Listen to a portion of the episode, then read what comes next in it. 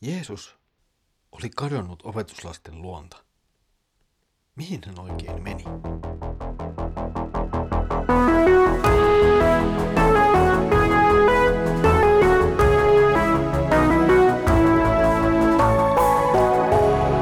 Kirjoitusten pauloissa. Tervetuloa taas takaisin Kirjoitusten pauloissa Raamattu podcastin pariin. Minä olen Mikko ja kuljen tässä teidän kanssanne yhdessä läpi Markuksen evankeliumia. Edellisellä kerralla jäimme tilanteeseen, jossa ihmiset toivat sairaita ja pahojen henkien riivaamia Jeesuksen luo. Jeesus paransi hänen luokseen tuodut ihmiset ja ajoi pois pahat henget. Tänään on vuorossa kaksi tapahtumaa Jeesuksen elämässä. Ensin siirretään väenpaljouden keskeltä toisenlaiseen tilanteeseen, jossa Jeesus onkin yksin rukoilemassa. Rukouksen jälkeen Jeesus lähtee sitten taas saarnaamaan. Toisessa kohdassa Jeesuksen luot tulee spitaalia sairastava mies. Luemme nyt ensin Markuksen evankeliumin ensimmäisen luvun jakeet 35-39. Varhain aamulla, kun vielä oli pimeä, Jeesus nousi ja lähti ulos. Hän meni paikkaan, jossa hän sai olla yksi ja rukoili siellä. Simon ja hänen toverinsa riensivät etsimään Jeesusta ja löysivät hänet. He sanoivat hänelle, kaikki etsivät sinua. Mutta Jeesus sanoi, me lähdemme nyt täältä ja menemme naapurikyliin. Minun on saarnattava sielläkin ja sitä vartenhan minä täällä olen. Niin hän lähti ja kiersi kaikkialla Galileassa, saarnsi synagogissa ja karkoitti pahoja henkiä. Jossakin vaiheessa iltaa Jeesus oli vetäytynyt pois väkijoukosta nukkumaan. Mahdollisesti hän oli edelleen Simonin ja hänen perheensä vieraana. Mutta nyt keskellä yötä Jeesus kuitenkin nousee ylös ja poistuu yksinäisyyteen. Tässä kohtaa mitään selitystä Jeesuksen erikoiselle käytökselle ei anneta. Jeesus vain herää, menee ulos, on yksin ja rukoilee. Tämä on yksi niistä kolmesta jaksosta Markuksen evankeliumissa, jossa Jeesus nähdään rukoilemassa. Kaksi muuta ovat rukous ruokkimisihmeen jälkeen ja rukous Ketsemaanen puutarhassa. Emme voi valitettavasti tietää, mitä Jeesus rukoili, mitä hän taivaalliselle isälleen sanoi. Siitä ei Markus ole tallentanut mitään. Ehkä tämä viestii kahdesta asiasta – Ensiksi siitä yksinkertaista asiasta, että Jeesus oli yksin ja ei kertonut Pietarille, mitä oli rukoillut, tai sitten rukous ei ollut niin olennainen kokonaisuudelle, että sitä olisi kannattanut kalliille papyrukselle tallentaa.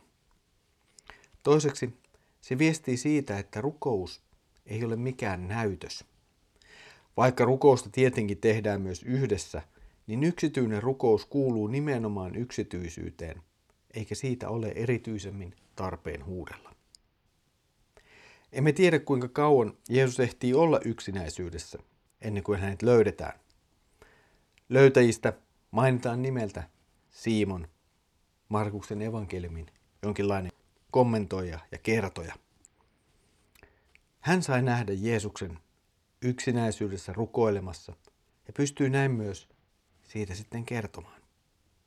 Ja hänen mukanaan olevilla on myös Jeesukselle viesti siitä, että ihmiset etsivät Jeesusta.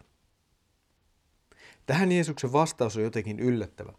Hän ei sanokaan, että no, mennäänpäs nyt sinne tapaamaan näitä ihmisiä, parannetaan heidän sairaansa, ajetaan pois pahat henget ja julistetaan heille Jumalan valtakuntaa.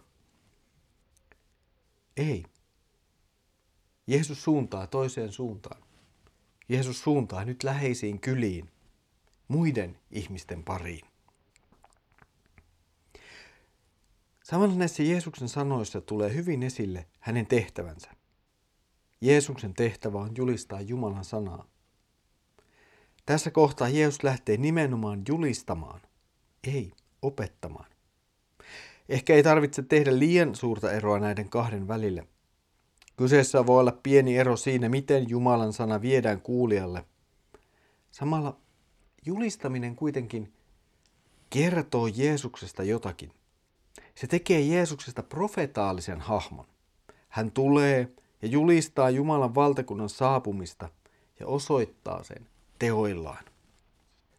Markus ei liikoja selittele tai tallenna Jeesuksen sanoja tältä puhujakierrokselta. Jeesus saarnaa synagogissa ja ajaa ulos pahat henget. Se siitä, aivan kuin enempää ei tarvitsisi mainita. Ja ehkä ei tarvitsekaan. Jeesuksen tehtävän keskeiset elementit olivat läsnä. Hän julistaa ja osoittaa olevansa suurempi kuin henget. Ja tästä jatkamme sitten eteenpäin. Tulemme toiseen kohtaukseen, ja Jeesuksen luot tulee spitaalia sairastava mies. Luemme nyt Markuksen evankelmin ensimmäisen luvun jakeet 40-45.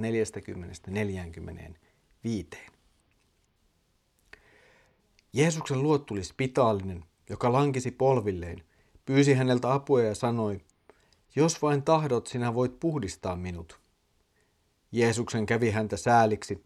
Hän ojensi käteensä, kosketti miestä ja sanoi, minä tahdon, tule puhtaaksi. Tauti lähti miehestä heti ja hän tuli puhtaaksi. Jeesus lähetti hänet pois ja varoitti ankarasti. Katso, et puhu tästä kenellekään mitään. Mene vain näyttämään itsesi papille ja anna puhdistumisestasi se uhri, jonka Mooses on määrännyt todisteeksi heille. Mutta lähdettyään sieltä mies alkoi joka puolella kuuluttaa ja levittää tietoa tapahtuneesta, niin ettei Jeesus enää voinut julkisesti mennä yhteenkään kaupunkiin. Hän pysytteli kaupunkien ulkopuolella asumattomilla seuduilla, ja kaikkialta tuli ihmisiä hänen luokseen. Nyt Jeesuksen luo tulee mies, jota pidettiin epäpuhtaana. Hänen ikävä sairautensa mahdollisesti muokkasi myös miehen ulkonäköä aika ikävän pahan näköiseksi. Tauti oli lisäksi tarttuva, ja siihen sairastunut piti myös Mooseksen lain mukaan erottaa muusta kansasta erilleen. Nyt tällainen saastainen ja erilleen heitetty mies tulee Jeesuksen luo. Jeesus ei kuitenkaan pelästy häntä tai vetäydy pois. Hän jopa koskettaa tuota spitaalista miestä. Tähän voi toki lukea liikaakin sisälle, mutta vähintään näemme sen, että Jeesus ei pelännyt koskettaa sairaita. Hän ei näytä pelkäävän sairautta. Ja miksi synnittömän pitäisikään pelätä? Nyt Jeesuksen edessä on epäpuhdas mies. Hän on sairautensa lisäksi epäpuhdas, siis hän ei voi mennä temppeliin. Hän on myös hengellisen yhteisönsä ulkopuolella. Hän ei myöskään voi uhrata ja osallistua Jumalan palvelukseen temppelissä tai synagogassa. Siis myös hänen suhteensa Jumalaan on vaarantunut, ei ainoastaan hänen suhteensa muihin ihmisiin. Sairaus on tuhoamassa miehen kehoa ja erottaminen toisesta on vähintäänkin vaikeuttamassa hänen suhdettaan Jumalaan ja elämistä Jumalan tahdon mukaan. Nyt mies pyytää apua tilanteeseensa Jeesukselta. Keskustelu käydään tahdosta. Mies kysyy Jeesuksen tahtoa parantaa, ja Jeesus ilmaisee tahtovansa parantaa miehen. Ja mies paranee. Jeesus sanoo miehelle hyvin lyhyesti, että ole puhdistettu, ja samassa tauti katoaa miehestä kuin kissa pahanteosta. Jälleen kerran näemme sen voiman, joka on Jeesuksen sanoissa. Suuria eleitä tai järjestelyjä ei tarvittu. Vain yksinkertainen sana riittää. Tässä on jotakin siitä, mitä tarkoittaa Jumalan valtakunnan tuleminen lähelle Jeesuksessa Kristuksessa. Se tuo maailmaan voiman ja persoonan, joka korjaa ja voittaa synnin tuoman tuhon ja kärsimyksen. Tässä miehessä se nähdään hyvin.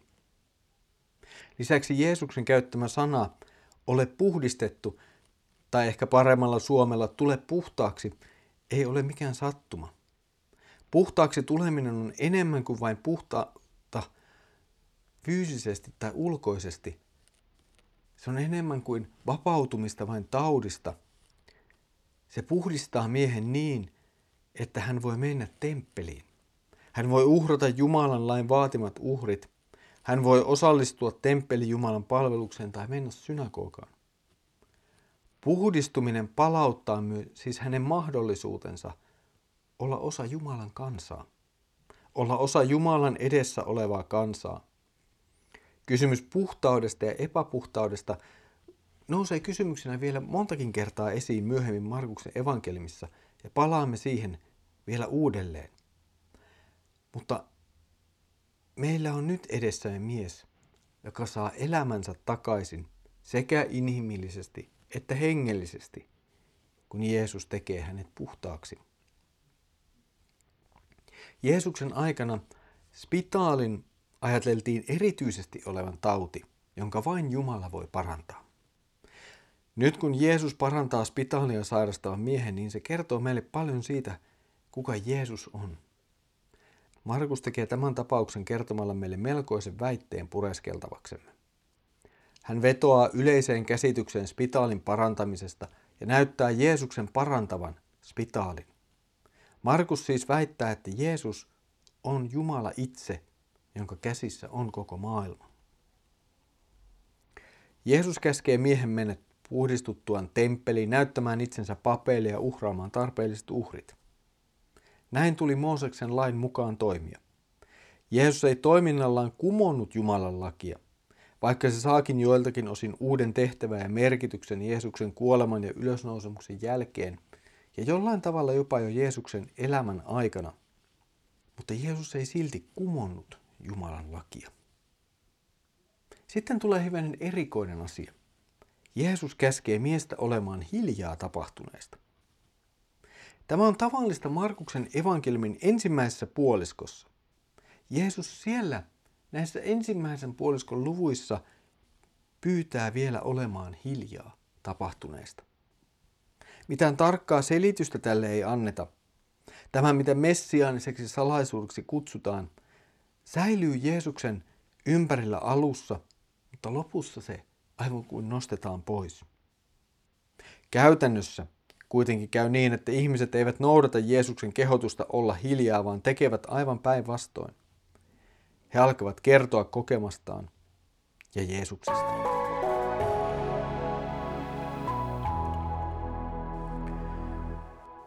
Tänään saimme katsella Jeesusta kahdessa tilanteessa parantamassa ihmisiä sekä myös hiljaisuudessa.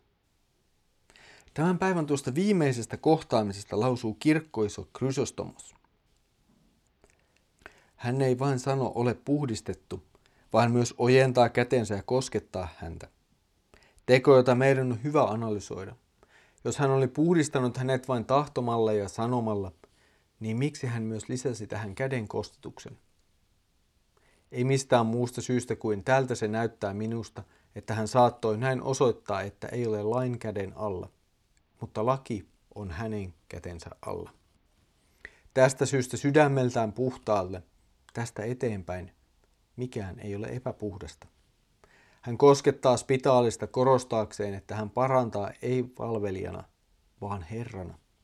Sillä spitaali ei saastuttanut hänen kättään, vaan hänen pyhä käteensä puhdisti spitaalisen ruumiin. Tässä oli tämänkertainen kirjoitusten pauloissa raamattu podcastimme. Ensi kerralla näemme Jeesuksen uudessa tilanteessa ja tekemässä itse asiassa vieläkin suuremman väitteen ja selvemmän väitteen omasta olemuksestaan. Mutta siitä kuulemme sitten seuraavalla kerralla. Jos haluat antaa palautetta tästä podcastista, niin helpoiten voit tehdä sen avaimia.net verkkosivulta löytyvän palaute lomakkeen kautta. Kuuntelemme mielellämme palautetta ja vastailemme siihen aina sopivissa väleissä. Mutta nyt Herramme Jeesuksen Kristuksen armo, Isä Jumalan rakkaus ja Pyhän Hengen osallisuus olkoon sinun kanssasi.